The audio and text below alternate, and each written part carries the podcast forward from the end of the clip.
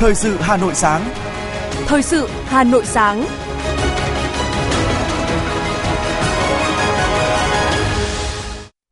Mời quý vị và các bạn nghe chương trình thời sự sáng nay, thứ tư, ngày 14 tháng 6 năm 2023. Những nội dung chính sẽ được đề cập đến trong chương trình. Phó Thủ tướng Trần Hồng Hà chủ trì cuộc họp thẩm định nhiệm vụ điều chỉnh quy hoạch chung thủ đô Hà Nội đến năm 2045, tầm nhìn đến năm 2065. Quận Thanh Xuân vượt chỉ tiêu kết nạp đảng là học sinh trung học phổ thông. Chưa có dự án nhà ở xã hội nào được vay gói 120.000 tỷ đồng. Trong phần tin thế giới, Chủ tịch Hạ viện Mỹ phản đối viện trợ tài chính thêm cho Ukraine. Núi lửa Mayon ở Philippines phun trào, ít nhất 14.000 người phải sơ tán trong nhiều tháng. Sau đây là nội dung chi tiết. Thưa quý vị và các bạn, chiều hôm qua, Phó Thủ tướng Trần Hồng Hà chủ trì cuộc họp thẩm định nhiệm vụ điều chỉnh quy hoạch chung thủ đô Hà Nội đến năm 2045, tầm nhìn đến năm 2065. Tại cuộc họp, Phó Thủ tướng Trần Hồng Hà đề nghị thành phố Hà Nội khẩn trương hoàn thiện dự thảo quyết định của Thủ tướng Chính phủ về việc phê duyệt nhiệm vụ điều chỉnh quy hoạch chung thủ đô Hà Nội đến năm 2045, tầm nhìn đến năm 2065. Trong đó, thành phố phải lựa chọn những tổ chức tư vấn lập quy hoạch uy tín, các chuyên gia phản biện hàng đầu để xác định tầm nhìn, mục tiêu và động lực phát triển của thủ đô trong tương lai, ngang tầm thủ đô các nước phát triển trong khu vực và trên thế giới, tổ chức các cuộc thi ý tưởng sáng tạo về quy hoạch thủ đô cũng như lấy thêm ý kiến nhân dân về các nội dung trong quy hoạch. Quy hoạch phải quan tâm đặc biệt đến không gian ngầm và hạ tầng ngầm, định hướng mở rộng không gian phát triển đô thị mới, hình thành mạng lưới giao thông đa địa hình, đa loại hình, đường bộ, đường sắt đô thị, hàng không, đường thủy, bảo đảm kết nối và định hướng tuyến phát triển các khu đô thị mới, thành phố vệ tinh. Chiều 13 tháng 6, tại tri bộ trường Trung học phổ thông Khương Đình, Ủy viên Ban Thường vụ Thành ủy, Bí thư Quận ủy Thanh Xuân Bùi Huyền Mai đã dự và trang trọng trao quyết định kết nạp đảng viên cho học sinh Đặng Thị Hàng Tâm, lớp 12A1, trường Trung học phổ thông Khương Đình. Đây là học sinh thứ hai của trường có thành tích xuất sắc trong học tập, rèn luyện, được kết nạp đảng trong năm học 2022-2023. Chúc mừng học sinh Đặng Thị Hàng Tâm vinh dự được đứng trong hàng ngũ của Đảng khi vừa tròn 18 tuổi. Bí thư quận ủy Bùi Huyền Mai ghi nhận, đánh giá cao tri bộ và ban giám hiệu trường Trung học phổ thông Khương Đình đã bám sát hướng dẫn của quận ủy Thanh Xuân, chủ động phát hiện đào tạo bồi dưỡng, giúp các em tu dưỡng, phân đấu học tập, rèn luyện để giới thiệu, xem xét kết nạp Đảng. Đồng chí Bùi Huyền Mai bày tỏ mong muốn các em học sinh trường Trung học phổ thông Khương Đình tiếp tục phấn đấu, rèn luyện, trở thành cầu nối, mang tâm tư nguyện vọng của học sinh đến với tri bộ và các thầy cô, xây dựng trường học văn minh, học sinh thân thiện. Như vậy, sau gần một năm thực hiện đề án của Ban Thường vụ Thành ủy Hà Nội về nâng cao chất lượng kết nạp đảng viên ở Đảng bộ thành phố Hà Nội trong giai đoạn mới, Đảng bộ quận Thanh Xuân đã có 6 học sinh trung học phổ thông ưu tú được kết nạp đảng, hoàn thành 150% chỉ tiêu năm 2023 về kết nạp đảng viên là học sinh trung học phổ thông, góp phần khơi dậy khát vọng cống hiến trong thế hệ trẻ. Chuẩn bị cho kỳ họp Hội đồng Nhân dân thành phố thường lệ giữa năm 2023, hôm qua các tổ đại biểu Hội đồng Nhân dân thành phố đã tham gia tiếp xúc cử tri các quận huyện Đông Anh, Mỹ Đức, Cầu Giấy, đánh giá cao đổi mới, nâng cao hiệu quả hoạt động của Hội đồng Nhân dân thành phố qua mỗi kỳ họp, cử tri một số xã của huyện Đông Anh cùng chung kiến nghị thành phố sớm phê duyệt công bố quy hoạch chi tiết 1 phần 500, đẩy nhanh tiến độ dự án cấp nước sạch sinh hoạt, giả soát dự án chậm triển khai hồ 6 mẫu, thu hồi đất từ năm 2007. Tiếp thu đầy đủ các ý kiến, kiến nghị của cử tri Đông Anh, Phó Chủ tịch Ủy ban Nhân dân thành phố Nguyễn Trọng Đông giao các sở xây dựng, quy hoạch kiến trúc, kế hoạch đầu tư, xem xét, tham mưu thành phố giải quyết, đẩy mạnh thực hiện theo phân cấp, ủy quyền. Tiếp xúc Tổ đại biểu Hội đồng Nhân dân thành phố, cử tri quận Cầu Giấy đề nghị thành phố có giải pháp quản lý, khai thác hợp lý, vỉa hè, đảm bảo sự thông thoáng cho người đi bộ. Một số ý kiến phản ánh tình trạng đất hoang hóa dự án trung cư 361, bố trí quỹ đất xây dựng nhà sinh hoạt cộng đồng, giám sát việc chấp hành pháp luật về an toàn phòng chống cháy nổ của chủ đầu tư các dự án trung cư. Tại buổi tiếp xúc, lãnh đạo quận Cầu Giấy đã trao đổi làm rõ theo thẩm quyền những vấn đề cử tri quan tâm. Cử tri huyện Mỹ Đức đã có 6 ý kiến kiến nghị Hội đồng Nhân dân thành phố. Đó là quan tâm đầu tư xây dựng hạ tầng giao thông, hỗ trợ Mỹ Đức sớm về đích nông thôn mới, nâng cấp một số tuyến đê bao để đảm bảo phòng chống thiên tai, đẩy nhanh tiến độ dự án cung cấp nước sạch sinh hoạt cho người dân, giải pháp đảm bảo ổn định cung cấp điện, phục vụ sản xuất và đời sống. Một số ý kiến đề nghị huyện, thành phố có giải pháp thu gom, không để tồn động rác thải sinh hoạt trong địa bàn dân cư. Thưa quý vị và các bạn, đã 60 năm kể từ ngày phát động phong trào Nghìn việc tốt năm 1963 năm 2023, nhưng tôi vẫn coi nghìn việc tốt như vừa mới phát động ngày hôm qua và bây giờ phải tiếp tục. Đó là chia sẻ của anh hùng lao động nhà giáo nhân dân Nguyễn Đức Thìn tại lễ trao tài liệu hiện vật về phong trào thi đua nghìn việc tốt cho Bảo tàng Lịch sử Quốc gia. Tại đây, ông cũng đã có những chia sẻ với các bạn trẻ về những việc mình đã và đang tiếp tục làm để lan tỏa phong trào nghìn việc tốt cho thế hệ hôm nay. Phản ánh của phóng viên Như Hoa. Ở tuổi 83, nhà giáo nhân dân Nguyễn Đức Thìn vẫn tràn đầy nhiệt huyết với sự nghiệp giáo dục, truyền cảm hứng cho các thế hệ học trò. Trong câu chuyện về việc khởi xướng phong trào nghìn việc tốt, nhà giáo nhân dân Nguyễn Đức Thìn cho biết, dù chỉ học hết lớp 7, nhờ tinh thần tự học, năm 18 tuổi, ông đã trở thành thầy giáo trường làng. Sau đó, ông tiếp tục được phân công giáo viên tổng phụ trách đội của trường cấp 2 Liên Sơn, nay là trường Tam Sơn, Từ Sơn, Bắc Ninh. Ngày 24 tháng 3 năm 1963, thực hiện lời bác Hồ dạy, mùa xuân là tiết trồng cây, làm cho đất nước càng ngày càng xuân thầy trò ông đi trồng cây hai bên đường vào nhà của nhà cách mạng Ngô Gia Tự, bí thư đầu tiên của xứ ủy Nam Kỳ, người con của huyện Từ Sơn. Khi họp tổng kết, ông này ra sáng kiến phát động phong trào thi đua làm nghìn việc tốt, thực hiện năm điều Bác Hồ dạy, phấn đấu trở thành cháu ngoan Bác Hồ, gọi tắt là nghìn việc tốt. Nhà giáo nhân dân Nguyễn Đức Thìn nhớ lại. Mùa xuân năm 1963, khi sinh hoạt chủ đề tiến bước đến đoàn, chọn ngày Chủ nhật 24 tháng 3 năm 1963 ấy, thầy trò chúng tôi không nghỉ đi trồng cây hai bên đường vào nhà đồng chí Ngô Gia Tự. Làm theo lời bác Hồ đấy, mùa xuân là Tết trồng cây làm cho đất nước càng ngày càng xuân. Làm xong rồi thì tổng kết mơ ước khát vọng làm nhiều việc tốt hơn nữa. Thế là nảy sinh sáng kiến phát động nghìn việc tốt.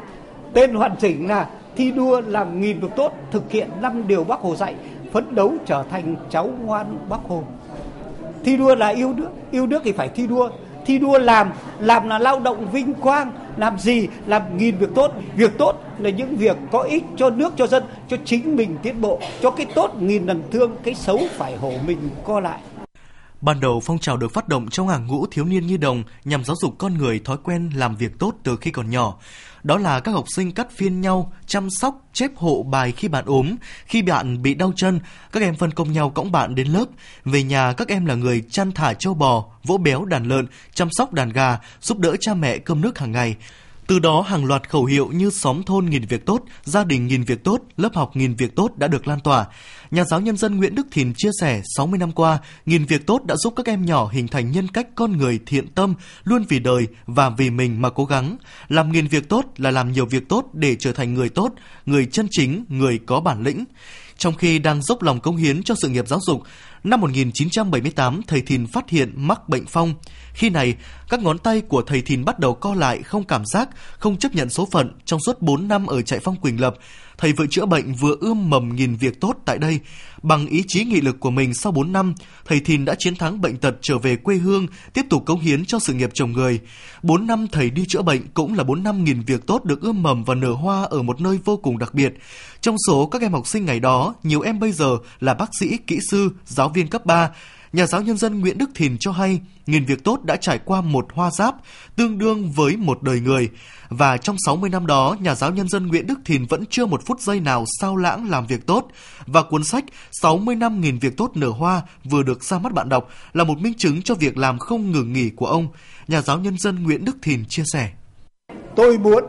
mình đã là người phát động nghìn việc tốt thì dù hoàn cảnh của đời có nhiều khó khăn trong bão rông ấy, mình phải giữ vững bản lĩnh trách nhiệm của mình. Cho nên, ở tuổi 83 hôm nay, làm nghìn việc tốt cùng trừ việc xấu, cộng nhân yêu thương, chia niềm thông cảm, tôi vẫn sống sâu sắc trong tinh thần của đảng, trong tâm hồn của thiếu nhi và trong phong trào của quần chúng. Mang khăn quàng đỏ bắc trao, màu cờ cách mạng thấm vào trong tim. Và tôi đã xuất bản được 22 đầu sách với gần 5.000 trang đời. Trong đó có quyền 65.000 việc tốt nở hoa. Từ nghìn việc tốt đã trưởng thành tất cả chúng tôi ghi vào đây để các thế hệ đã làm nghìn việc tốt phải ghi nhớ rằng mình đã làm nghìn việc tốt thì không được để mình có phút giây nguội lạnh tâm hồn phải giữ cho tâm hồn nồng cháy để cho con em theo. Với nhà giáo nhân dân Nguyễn Đức Thìn, nghìn việc tốt như vừa mới phát động ngày hôm qua và bây giờ vẫn phải tiếp tục bởi ông cho rằng nghìn việc tốt không bao giờ là cũ, đó là tâm hồn Việt Nam, bản lĩnh Việt Nam, đó là ý thức và trách nhiệm của công dân người Việt Nam. Ý thức đó có từ tuổi thơ, thực hiện nghìn việc tốt để không bao giờ nguội lạnh về tâm hồn, giữ một tâm hồn nồng cháy để thực hiện năm điều Bác Hồ dạy.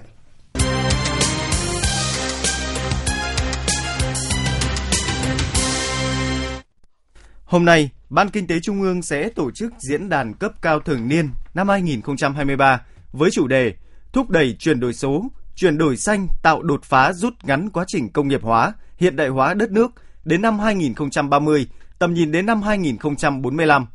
Diễn đàn có quy mô gồm một phiên toàn thể do Thủ tướng Chính phủ, trưởng Ban Kinh tế Trung ương, Phó Thủ tướng Chính phủ cùng đại diện lãnh đạo Quốc hội đồng chủ trì tổ chức vào chiều ngày hôm nay.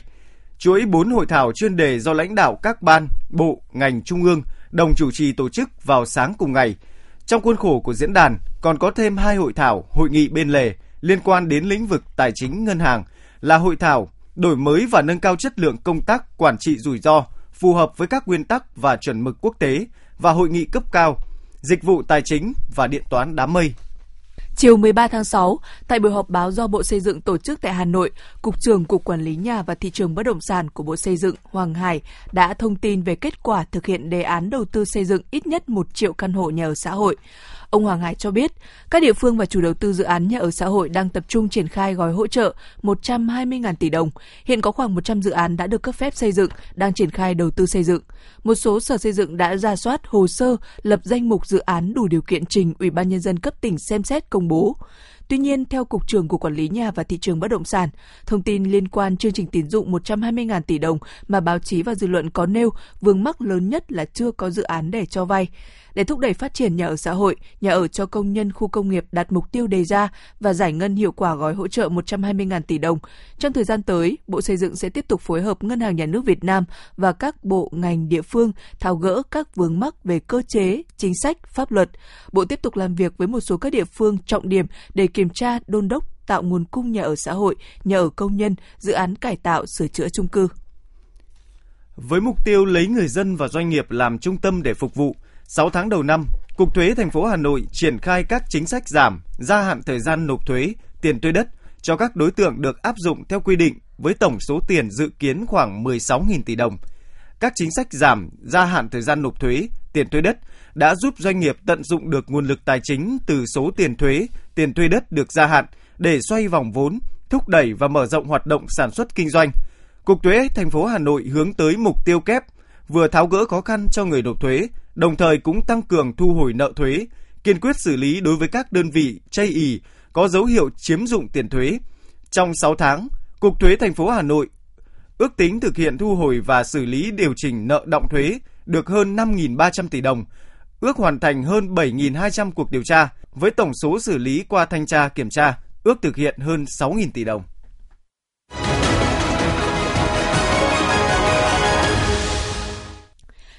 Chương trình sẽ được tiếp nối với một số thông tin đáng chú ý khác. Hội Liên hiệp Phụ nữ thành phố Hà Nội đã tổ chức tổng kết 10 năm thực hiện kết luận số 55 của Ban Bí thư Trung ương Đảng khóa 11 và sơ kết 5 năm thực hiện chỉ thị số 21 của Ban Bí thư Trung ương Đảng khóa 12.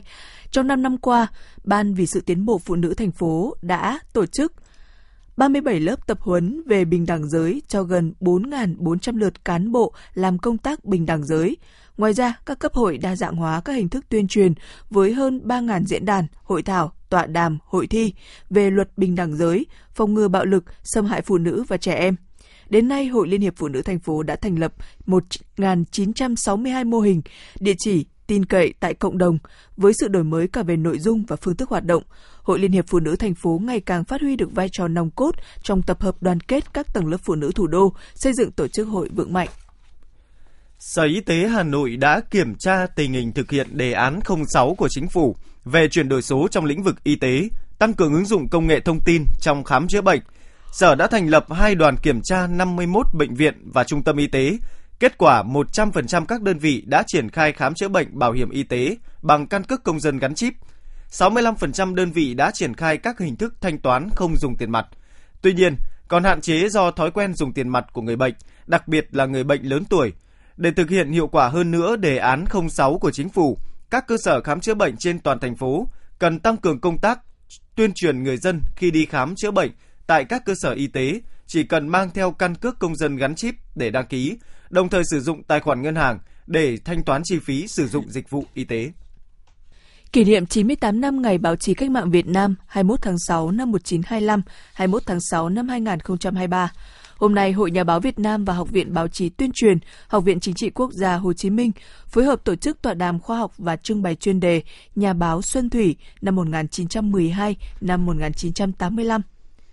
Nhà báo Xuân Thủy là chủ tịch đầu tiên của Hội Nhà báo Việt Nam. Ông đã để lại nhiều di sản báo chí quý giá, có giá trị lý luận và thực tiễn sâu sắc với những đóng góp to lớn trong hoạt động báo chí và hoạt động đào tạo báo chí, hoạt động của Hội Nhà báo Việt Nam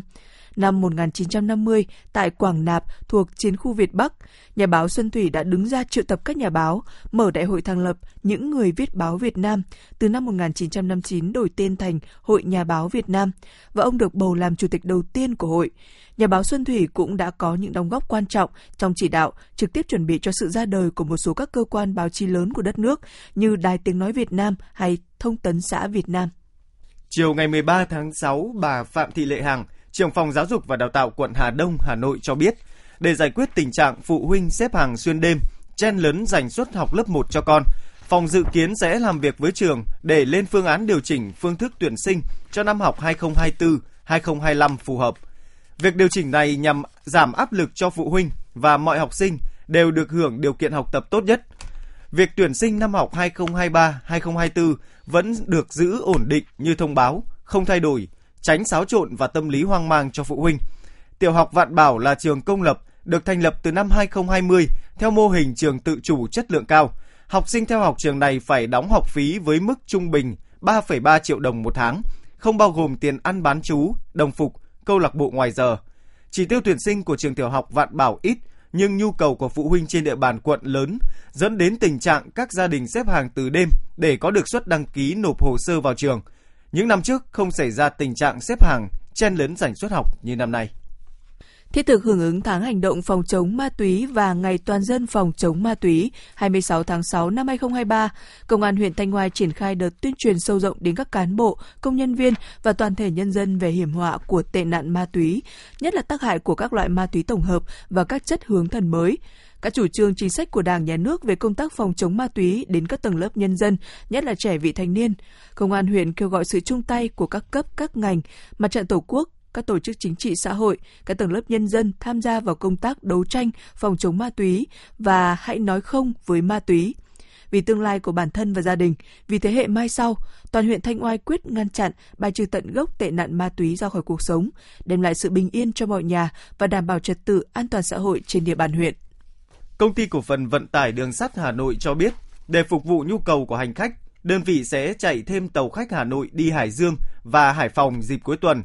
Theo đó, tàu LP9 chạy thêm thứ bảy hàng tuần, xuất phát ga Hà Nội lúc 7 giờ 15 phút, đến ga Hải Phòng lúc 10 giờ 7 phút. Trên hành trình dừng đón trả khách tại các ga Long Biên, Gia Lâm, Cẩm Giàng, Hải Dương, Phú Thái và Thượng Lý, tàu HD2 chạy thêm ngày Chủ nhật hàng tuần, xuất phát từ ga Hải Dương lúc 16 giờ 30 phút đến ga Hà Nội lúc 18 giờ 5 phút, dừng đón trả khách tại các ga Cẩm Giàng, Gia Lâm và Long Biên.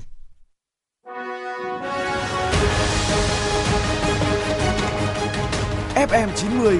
cập nhật trên mọi cung đường. FM 90 cập nhật trên mọi cung đường.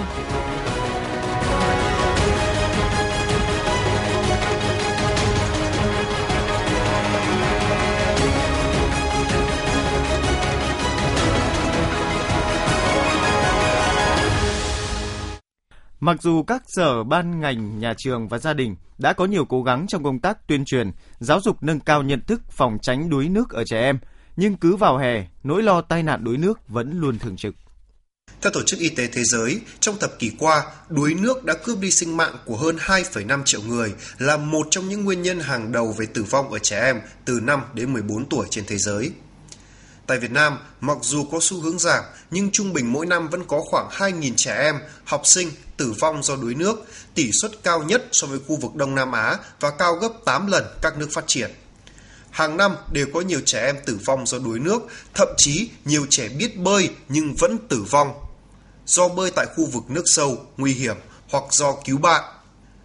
Các vụ trẻ em đuối nước xảy ra tập trung vào những tháng hè, các vụ tai nạn thương tâm một lần nữa gióng lên hồi chuông cảnh báo cho các bậc phụ huynh trong việc giáo dục, quản lý kỹ năng tự phòng vệ cho con em mình. Chị Hoàng Thu Trang, thị xã Sơn Tây chia sẻ. Học bơi rất là có ích lợi cho các cháu. Thứ nhất ý, thì là nó là cái môn thể thao mà làm cho cháu có sức khỏe này rồi thì hình thể nó cũng tốt thứ hai nữa là nó đảm bảo cho cái việc mà khi mà các cháu đi ra ngoài mà đi ra sông hồ các thứ đấy thì nó rất là đảm bảo. Thì khi mà các cháu biết bơi thì cũng sẽ yên tâm hơn. Ngoài ra bây giờ thì ờ, các cái trường học thì người ta cũng khuyến khích các cái môn thể thao. Chẳng hạn như là các cháu mà lên cấp 2, cấp 3 đấy thì khi mà có các cái giải bơi ấy, thì các cháu được cộng điểm. Dù mới đầu hè nhưng đây là thời điểm mà nguy cơ đuối nước đối với học sinh cao nhất. Thời tiết giao mùa, trời nắng nóng, trong khi cuối kỳ áp lực bài vở giảm nên các em có nhu cầu tắm sông, suối, hồ. Hơn nữa, mới đầu mùa hè nên phụ huynh có tâm lý chủ quan, không nhắc nhở, kiểm soát chặt chẽ để con mình trốn đi bơi tại các nơi không đảm bảo an toàn. Ông Lê Hảo Quang, trưởng phòng thương binh xã hội huyện Ba Vì chia sẻ. Tại huyện Ba Vì, theo thống kê của ngành lao động thương binh xã hội huyện, trong 200 vụ tai nạn thương tích xảy ra với trẻ em trên địa bàn huyện Ba Vì, thời gian qua chỉ có tới 36 vụ liên quan đến đuối nước. Trước thực tế này, huyện Ba Vì cũng đã có nhiều giải pháp. Hiện nay, các cơ quan, ban, ngành liên quan đã có kế hoạch phối hợp triển khai công tác quản lý hoạt động bơi và phát triển phong trào học bơi nhằm từng bước giảm thiểu tai nạn đuối nước cho trẻ. Các đơn vị kinh doanh hoạt động bơi lội cũng đã bắt đầu những kế hoạch bảo đảm an toàn cho mùa bơi mới. Bà Tạ Thị Thu Hương, Phó trưởng phòng giáo dục và đào tạo huyện Trương Mỹ có chia sẻ. Một ờ, số năm gần đây thì đối với cái công tác phổ cập bơi thì trên cái cơ sở là có cái sự đồng ý của Ủy ban nhân dân huyện và chỗ phòng văn hóa thông tin ấy, thì ờ, một số đơn vị nhà trường thì cũng có phối hợp liên kết với một số các cái trung tâm thì có đặt những cái bể bơi thông minh tại nhà trường và cũng dạy phổ cập bơi cho học sinh. Mặc dù các đơn vị đã vào cuộc, nhưng điều cần nhất vẫn là sự quan tâm, nhắc nhở thường xuyên từ phía gia đình. Việc dạy bơi và học bơi là cả một quá trình, không phải là việc ngày một ngày hai, trong khi tai nạn đuối nước vẫn luôn rình rập. Phòng tránh đuối nước không chỉ nằm ở việc học bơi, biết bơi, mà điều quan trọng hơn là các em cần được người lớn chỉ dẫn vui chơi ở đâu, vui chơi như thế nào để đảm bảo an toàn. Trước những mối nguy, phụ huynh thường cấm đoán trẻ, nhưng quên mất rằng không thể kiểm soát con mọi lúc mọi nơi. Bởi vậy, việc con nhận thức được nơi nào nguy hiểm cần tránh là vô cùng cần thiết. Việc nâng cao ý thức, trang bị kỹ năng phòng tránh đuối nước cho trẻ em nói riêng, cộng đồng nói chung vẫn chưa bao giờ là thừa. Những nỗ lực của người lớn sẽ góp phần lớn mang lại một mùa hè vui khỏe, bổ ích, an toàn cho trẻ.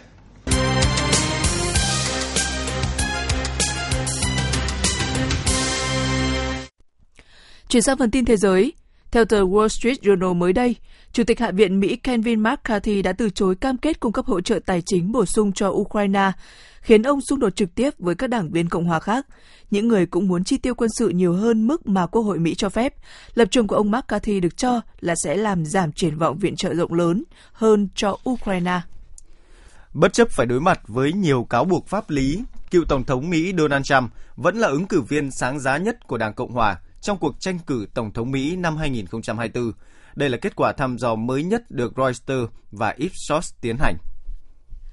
Theo tờ Thời báo Tự do của Đài Loan, ngoại trừ Nhật Bản và Đài Loan, các khu vực của châu Á hiện đang bị ảnh hưởng bởi dịch tả lợn châu Phi. Nhân dịp Tết Đoan Ngọ đang đến, số lượng du khách nhập cảnh vào Đài Loan cũng gia tăng, số lượng các vụ mang sản phẩm thịt lợn bất hợp pháp vào hòn đảo này cũng tăng lên. Phát biểu tại một cuộc họp báo ngày 12 tháng 6, lãnh đạo Trung tâm ứng phó với dịch tả lợn châu Phi của Đài Loan, Trần Cát Trọng cho biết, Đài Loan đã lần đầu phát hiện virus tả lợn châu Phi từ sản phẩm chế biến từ thịt lợn từ Malaysia trong thịt khô mật ong do du khách vứt bỏ tại thùng rác sân bay. Ít nhất 14.000 người phải sơ tán khỏi khu vực quanh núi lửa Mayon đang phun dung nham và khí độc hại ở miền trung Philippines trong nhiều tháng tới – Dung nham nóng đỏ rực được nhìn thấy đang chảy chậm từ miệng núi lửa Mayon cao 2.462 mét. Núi lửa Mayon đang được đặt trong tình trạng báo động cao vào tuần trước sau các trận động đất núi lửa và hàng trăm sự kiện đá lở. Theo giới chức Philippines, những người sống xung quanh núi lửa ở xa hơn cũng nên sẵn sàng cho việc sơ tán có thể xảy ra, trong khi cảnh sát đặt các trạm kiểm soát để ngăn người dân quay trở lại. Các thành phố công nghiệp và lọc dầu ở miền Nam Trung Quốc đang kêu gọi doanh nghiệp và người dân hạn chế sử dụng điện. Những tuần gần đây, miền Nam Trung Quốc đã phải vật lộn giữa nhiệt độ nóng bức và mưa lớn dữ dội. Mức tiêu thụ điện ở một số thành phố đã tăng cao kỷ lục do nhu cầu sử dụng điều hòa không khí tăng cao. Cơ quan khí tượng Trung Quốc dự báo những ngày tới, các khu vực phía Bắc của Trung Quốc sẽ đón thời tiết oi bức. Người dân Hà Lan sẽ được nhận kem chống nắng miễn phí trong mùa hè năm nay. Đây là biện pháp giúp đối phó với tỷ lệ ung thư da cao tại nước này.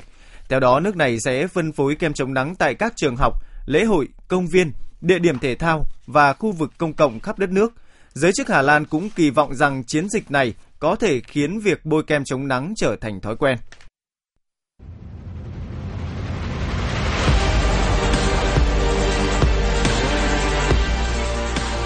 Bản tin thể thao. Bản tin thể thao.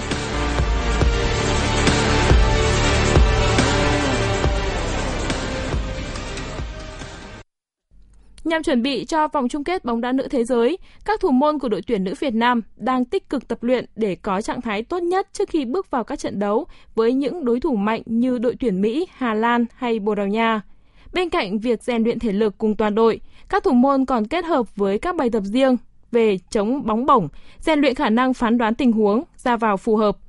Đội tuyển nữ Việt Nam sẽ còn 2 tuần tập huấn tại châu Âu và 10 ngày tại New Zealand để chuẩn bị kỹ lưỡng cho vòng chung kết bóng đá nữ thế giới diễn ra vào tháng 7 và tháng 8 sắp tới.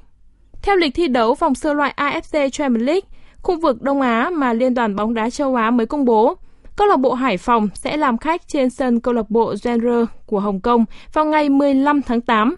Nếu thắng Genre, thầy trò huấn luyện viên Chu Đình Nghiêm sẽ đá trận playoff với chủ nhà Incheon United đến từ Hàn Quốc vào ngày 22 tháng 8 để giành vé vào vòng đấu chính thức. Nếu thua, câu lạc bộ Hải Phòng sẽ xuống chơi tại AFC Cup mùa giải 2023-2024. Sau khi nhận được thông báo từ AFC, công ty cổ phần bóng đá chuyên nghiệp Việt Nam VPF cho biết sẽ có những điều chỉnh về lịch thi đấu của mùa giải 2023 nhằm tạo điều kiện cho câu lạc bộ Hải Phòng thi đấu ở đấu trường châu lục. Hiện đội bóng đất Cảng đang xếp hạng 6 tại V-League 2023 với 15 điểm sau 11 trận, kém 7 điểm so với đội đầu bảng Thanh Hóa. Theo báo chí Anh, sau khi cùng Manchester City đăng quang tại Champions League mùa giải 2022-2023, Ike Gundogan sẽ rời đội bóng thành Manchester để gia nhập câu lạc bộ Barcelona. Theo đó, Gundogan đã đồng ý hợp đồng 3 năm với đương kim vô địch La Liga và đội bóng xứ Catalan dự kiến sẽ xác nhận vụ chuyển nhượng sau đây ít ngày. Gundogan gia nhập Manchester City từ Dortmund từ năm 2016 trong một thỏa thuận trị giá 20 triệu bảng. Anh là bản hợp đồng đầu tiên của huấn luyện viên Pep Guardiola tại sân Etihad và đang thi đấu rất thành công trong suốt nhiều năm qua. Về phía câu lạc bộ Barca, sau khi để tuột mất Messi cùng với việc Sergio Busquets đã chia tay đội bóng, thì việc bổ sung một tiền vệ công thủ toàn diện như Gundogan được xem là thương vụ thành công của huấn luyện viên Xavi. Đội tuyển Anh đang trong quá trình tập luyện để chuẩn bị cho các trận đấu vòng loại Euro 2024 diễn ra trong tháng 6. Tuy vậy, huấn luyện viên Gareth Southgate đang phải đối mặt với việc tổn thất lực lượng khi nhiều cầu thủ làm bạn với chấn thương. Mới nhất, bộ đôi Jude Bellingham và Lewis Dunk đã gia nhập danh sách chấn thương. Trước đó, đội tuyển Anh đã không thể có được sự phục vụ của 5 cầu thủ khác là Mason Mount, Nick Popper, Rhys James, Ben Chilwell và Tammy Abraham ở loạt trận tháng 6 cũng vì lý do sức khỏe. Điều này đồng nghĩa Tam Sư đã mất đến 7 cầu thủ trước hai trận đấu sắp tới ở vòng loại Euro 2024. Sau hai trận toàn thắng, tuyển Anh đang tạm dẫn đầu bảng C ở vòng loại Euro 2024. Trong tháng 6 này, thầy trò huấn luyện viên Gareth Southgate sẽ lần lượt gặp Manta và Bắc Macedonia. Trung tâm Dự báo Khí tượng Thủy văn Quốc gia cho biết, do ảnh hưởng của rãnh áp thấp bị nén kết hợp với hội tụ gió trên cao nên hôm nay và ngày mai, thành phố Hà Nội tiếp tục mưa vừa, mưa to và rông. Thời tiết tương đối dịu mát, nhiệt độ cao nhất không vượt quá 34 độ C. Quý vị và các bạn vừa nghe chương trình thời sự của Đài Phát thanh Truyền hình Hà Nội. Chỉ đạo nội dung Nguyễn Kim Khiêm, chỉ đạo sản xuất Nguyễn Tiến Dũng, tổ chức sản xuất Trà My, đạo diễn Kim Oanh, phát thanh viên Hải Vũ, Hoài Linh cùng kỹ thuật viên Duy Anh thực hiện. Hẹn gặp lại trong chương trình thời sự sau.